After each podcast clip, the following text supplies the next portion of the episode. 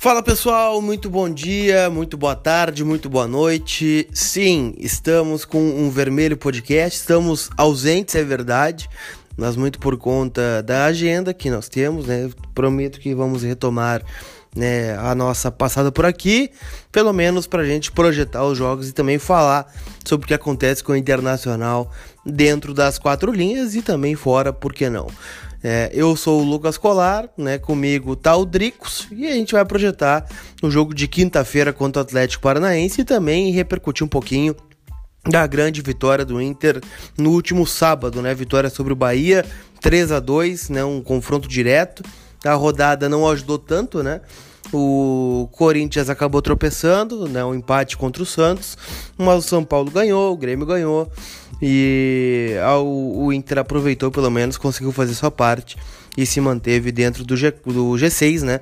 Subiu de sexto para quinto colocado e agora tem dois confrontos diretos aí de novo pelo G6, que é o Atlético Paranaense e o Grenal no final de semana.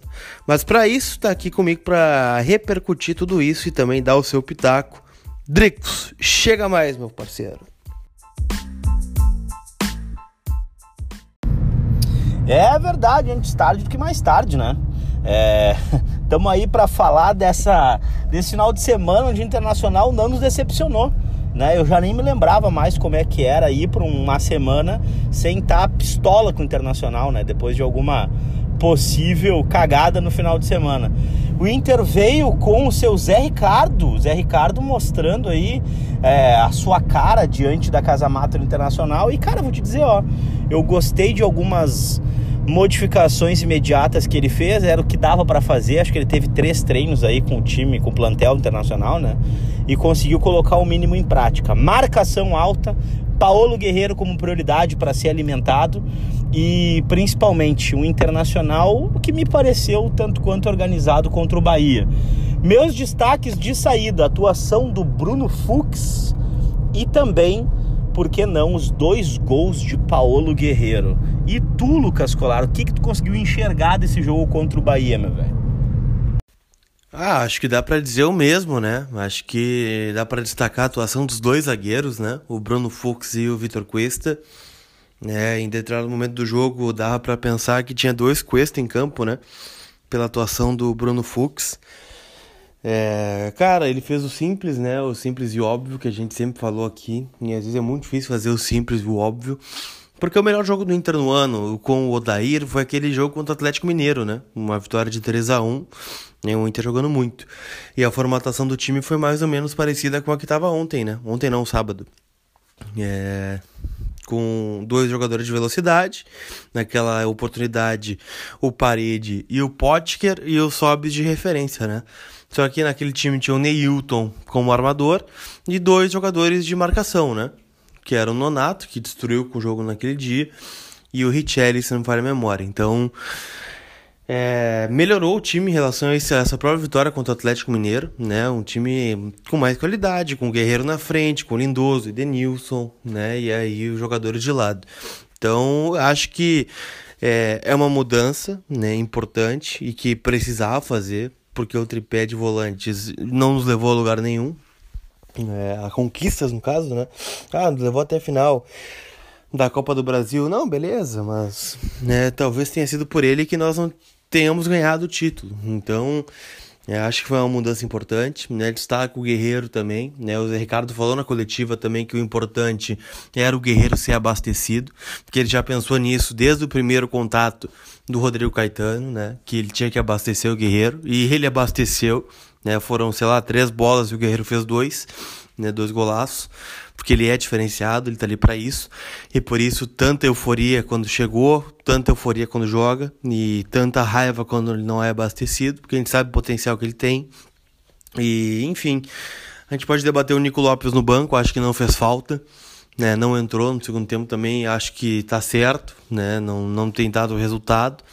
E talvez seja bom para ele esse chá de banco aí, para ele refletir um pouquinho sobre a sua postura dentro do campo. Mas em, em resumo é isso, Dricos. Agora ele tem um problema, né? Eu quero ver como ele vai montar o time para encarar o Atlético com a volta do Patrick e do, e do Dali, né? São dois jogadores que eram titulares, quero ver o que ele vai fazer.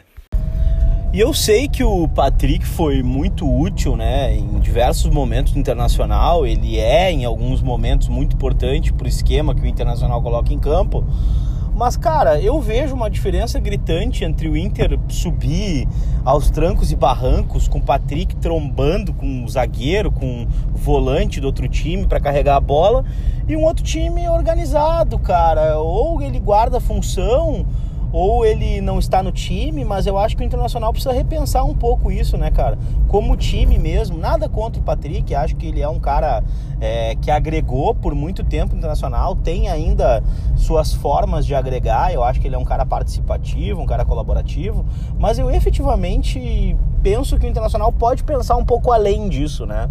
Ou um Patrick volantão efetivamente que guarde posição e que avance uma vez que outra e tenha um jogador de frente que possa é, suprir essa função, fazer com qualidade, fazer é, de forma né, oficial, fazer um cara lá do ofício mesmo, né? De ter um, um extremo esquerda, de ter um ponto esquerda, de ter um meia pela esquerda avançado. Cara, faz diferença. Eu enxergo o Inter diferente no campo. Não sei o que a audiência acha. Espero que a audiência se manifeste também, né, nas suas respostas em relação ao podcast, que é muito importante pra gente. Mas, cara, é isso, sabe? É, o D'Alessandro, querendo ou não, o Internacional é, pode utilizar ele. Eu enxergo o D'Alessandro hoje numa função de extrema direita, na posição que jogou o Guilherme Parede, inclusive, né? Posso estar muito louco, mas eu prefiro ver o Internacional hoje é, com o Neilton, né, atrás do centroavante, fazendo ali aquele pêndulo, né, flutuando, e o D'Alessandro lá, solto pela direita, onde sempre incomodou o adversário. E eu acho que o D'Alessandro pode ser muito construtivo, principalmente com o apoio do Heitor pela direita, né? Agora, convenhamos, né, cara? Um, imagina um lado, um lado do Internacional da direita com é, o Heitor, né? Que tem os seus altos e baixos, ele oscila, mas ele é um guri, ele tem muito tempo para crescer. Com o Edenilson, que foi por poucos minutos o Ed que nós estávamos acostumados a ver, né? É, o Bruno Fux na direita, né? Que também tá jogando muita bola. E, o, obviamente, o D'Alessandro na ponta. O que, que tu acha desse lado, meu querido? Cara, para ser sincero, eu realmente não sei, né? Porque o Patrick, eu acho que ou ele volta no lugar do Edenilson ou ele não volta. Né? Acho que não faz sentido a gente ter o Patrick aberto como extrema, né? Como ele vinha jogando com o Odair e com o Cobalcini. É, para abrir mão de um extrema de verdade, né? Que é o Parede, que é o Wellington Silva. São jogadores limitados, são, mas pelo menos são da função e deram resultado aí é, dentro do esperado no sábado, né? O Parede fazendo um gol e dando uma assistência, o Elton Silva né, sendo participativo. Eu ainda tenho uma bronca com o Elton Silva de que é, falta objetividade às vezes, né? Tem o drible, tem a jogada individual, mas nunca sai um gol, nunca sai uma assistência, né? Talvez a última boa jogada dele tenha sido lá em Montevidéu, né? Naquela bola que ele deu pro Guerreiro. E é esse o Elton Silva que eu espero, porque ele tem qualidade para isso. É, sobre o D'Alessandro, cara, eu sinceramente eu não sei, eu tenho não tenho opinião formada sobre isso, mas acho que eu começaria né, com ele no banco na quinta-feira. Né, o Atlético Paranaense é um time leve, é um time mais rápido, é um time é, que já nos trouxe problemas três vezes esse ano, né, nos ganhou três vezes. E eu acho que a gente pode repetir o time de sábado, né, com o Neilton atrás, né, abastecendo o Guerreiro, é, se juntando quase a um segundo atacante quando quando o Inter ataca. O Inter chegou a atacar com cinco, né? Com cinco jogadores de frente. E acho que o D'Alessandro pode ficar como uma alternativa no banco, né? E vir do banco para mudar o jogo né, no segundo tempo. É o que eu faria, pelo menos para quinta-feira. E aí a gente vê se dá certo ou não, né? Claro, o Atlético é um time melhor que o Bahia, tá jogando de sangue doce Campeonato Brasileiro, né? Goleou o Goiás ontem 4 a 1 então eu acho que a gente vai ter dificuldades. E por isso eu manteria o mesmo time que ganhou do Bahia. Claro, é, a gente passou um pouquinho de sofrimento, né? Acho que especialmente pelas falhas do Lomba. Acho que o Lomba falhou nos dois gols. Mas num, num resumo da obra, a gente não correu tanto risco assim, né? A gente nunca pensou que o Inter fosse tomar o um empate naquele jogo, né? Visto a postura que o Inter adotou.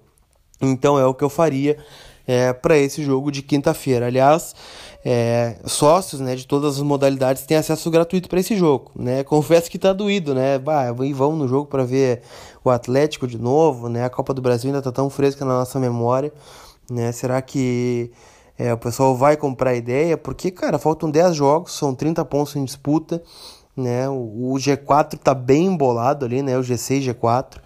Então precisa do fator local, o fator Beira-Rio, que se perdeu aí nos últimos dois jogos, né, contra Santos e contra o Vasco, para a gente retomar e brigar lá em cima até o final do campeonato, tentar garantir essa vaga direta, porque não via G4 ou indireta via G6 para Libertadores. Ah, cara, duas coisas que passam pela minha cabeça, assim, instantaneamente, né, sobre esses últimos 40 dias aí, um mês, 40 dias, que foi desde a final contra o Atlético Paranaense no Beira Rio. É, foi um baque, né? Um baque para todos nós, acho que todo mundo sentiu. É, não teve Colorado, eu acho que não ficou, tenha ficado pistola, né?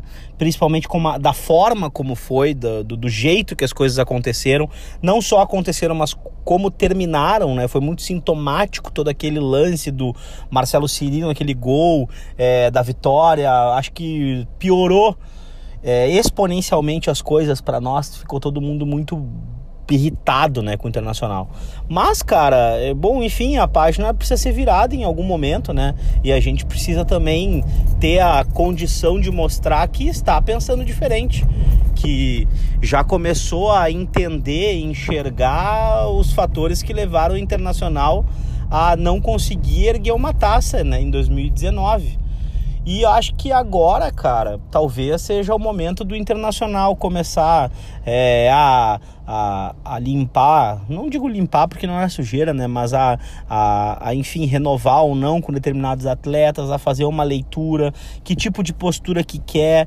Agora vai ter mais um mês aí para pensar na chegada do Cudê, né? Na confirmação do Cudê, enfim. O Zé Ricardo é um cara que num primeiro momento apresentou uma resposta imediata pro torcedor, né? O torcedor queria ver uma mudança de postura e conseguiu enxergar.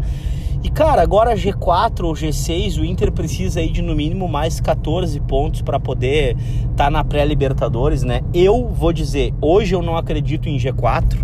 Eu não acredito em G4 hoje, estou bem realista pela tabela que o Internacional vai enfrentar, é, pela dificuldade que tem sido e pelos adversários pontuando, né, nas últimas rodadas, com, nas últimas rodadas como, como vem fazendo.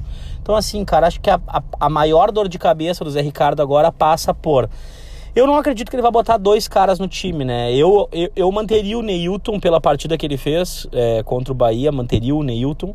Eu colocaria diretamente o D'Alessandro na vaga do Guilherme Parede, ponto. Para jogar contra o Atlético em casa, né? Faria aí essa mudança imediata. E de resto, acho que manteria o time da forma como foi a campo. Né? O Internacional sabe que quanto o Atlético Paranaense não pode é, ficar se defendendo. Se ficar esperando, assim como contra outras equipes, vai tomar o, o famoso reverso, né? Então é isso, cara. É Beira Rio na quinta-feira, né, brother? É a gente curtir o nosso estádio, curtir o nosso, a nossa parceria, o torcedor que está aí junto agora, é, aguardando por esse final de temporada. São 10 jogos, 30 pontos né, meu? E é isso aí, cara. Eu acho que o torcedor precisa juntar os cacos e seguir em frente. Né, seguir em frente. Eu não julgo as mais variadas formas como os torcedores responderam a essas eliminações, a falta de aproveitamento, e eu acho que cada um externa da melhor forma que acha conveniente, né? Eu acho que dentro dos limites legais, né? Dentro do permitido, eu acho que cada um é livre para ter a sua manifestação aí. Mas então é hora, Lucas Colar, é hora da gente erguer a cabeça, seguir em frente e ir com o Zé Ricardo nesses 30 pontos que nos restam? Ah, velho, é a alternativa que a gente tem, né? Eu confesso que não fui a favor da contratação dele, mas é que assim, era uma sinuca de bico, né? A gente tirava o Odair e eu concordo com a saída do Odair, mas é, ia botar quem no lugar? É, a direção tentou o Cudê para agora e não conseguiu. Então o Zé Ricardo é uma peça fora do óbvio, né? Do nosso ciclo de Lisca, Klemer, Celso Rotti e técnicos tampões que tem por aí. Então acho que é uma boa saída. É um cara que tava vendo tudo de fora, que já trabalhou com o Rodrigo Caetano, que é o único profissional do nosso futebol né, o cara que é profissional mesmo, né?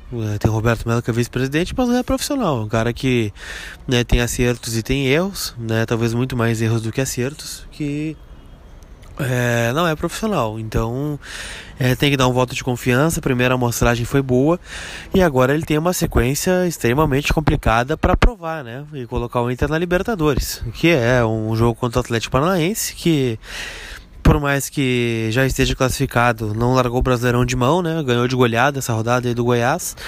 E vem fazendo uma boa campanha. E tem um time muito interessante, a gente já viu, né? Já sofreu do, do, da pior maneira possível. E um Grenal domingo, né? Fora de casa. O Inter não ganha um Grenal na Arena desde 2014. Então tem que voltar a ganhar lá e que além de além do mais, além de ser um Grenal, é um confronto direto, né?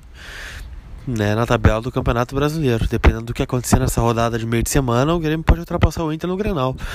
Então, são desafios importantes que ele tem e que a gente vai ter que apoiar, né? Não tem outra forma. Acho que ele não está revolucionando o time do Inter, já fez algumas mudanças né, básicas, né, que a gente tanto pedia, que era o fim do tripé e um time mais veloz e agressivo fora de casa. Pelo menos ele cumpriu a promessa que ele fez na coletiva, né? Ah, meu, cada um dos 10 jogos vão ser três pontos, né? Iguais. Eu só não quero que vá para aquela disputa de vaga bem no Grenal para não ficar a narrativa, né, cara? A narrativa da gangorra, a narrativa do Grêmio se recuperar diante do seu, do seu torcedor. Cara, aquele monte de coisa que a gente tá acostumado a ver aqui na aldeia e que é comum, é normal, acontece, mas enfim, eu acho que não é um bom momento para que isso ocorra, né? Faz parte da rivalidade, faz parte do cenário, enfim, é uma das maiores rivalidades do mundo. Mas eu acho que não é hora de que isso aconteça, né, brother? Eu acho que a gente tem que encarar as coisas é, friamente, na letra fria dos 10 jogos agora com o Zé Ricardo. E é o que tem, né? A gente tem que ver as movimentações como vão ocorrer, principalmente nas próximas rodadas, e a gente tem que garantir a nossa presença na pré-Libertadores.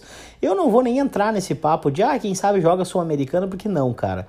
Eu realmente quero jogar Libertadores, acho que é importante, a gente pode ter aí é, um primeiro semestre muito bom pro torcedor, que é quem importa no final. Né? O Inter é feito pro seu torcedor, não é feito para para ninguém mais, né? É o torcedor, é o cara que tá na arquibancada, é o cara que tá em casa, é o cara que tá é, no radinho de pilha, é o cara que não tá conseguindo ver o jogo, é o cara que tem o um sentimento pelo Inter, o cara que tem o um sentimento pelo Colorado, o clube é feito, a instituição é feita para essa pessoa, né? Por isso que ela existe. E é isso aí, cara. Eu vou te dizer o seguinte, ó, eu acho que o Internacional vai fazer um jogo da vida contra o Atlético para não depender do resultado do Grenal, né? para ficar em determinada colocação atrás ou à frente do Grêmio. Eu acho que se conseguir tirar mais do que três pontos até o Grenal, jogando contra o Atlético Mineiro, o Atlético Paranaense agora, melhor para nós, né, cara? Melhor para todos, eu acho. O clima fica melhor. E é isso, Lucas Colar. Considerações finais desse podcast que a gente foi um parto para fazer, mas sem dúvida para chegar no, no torcedor colorado da melhor maneira possível. Considerações finais. Ah, cara, não tem muito o que dizer, né? É só torcer agora, torcer para as coisas darem certo. Acho que muita coisa já deu errado, né? Desde a última vez que a gente reencontrou o Atlético Paranaense. Tô na rua agora gravando para vocês terem noção do quão difícil foi gravar esse Vermelho Podcast. Mas vamos lá, né? Vamos torcer, vamos apoiar. São 10 jogos para o final do ano. É um ano que poderia ter sido muito positivo, altamente positivo. E agora vai acabar com a gente disputando essa vaga e que a gente tem que confirmar. Concordo contigo, acho que não pode pensar em Sul-Americana nem, nem em outro tipo de coisa, tem que ser a vaga de preferência direta, né? Porque a vaga na pré-Libertadores é, faz com que a gente tenha um primeiro semestre conturbado, louco, né? Com decisão de Libertadores já em fevereiro. Então, é, torcer para que o Inter consiga pensar esses últimos 10 jogos da melhor maneira, que o Zé Ricardo tenha sobriedade e inteligência para nos guiar até lá. É isso? Valeu, meu querido. Tchau. É isso aí então, gurizada. Já já estamos de volta com mais um pré-jogo. É o Internacional desgraçando a gente da cabeça. Quinta-feira. Vamos pro Beira Rio, né?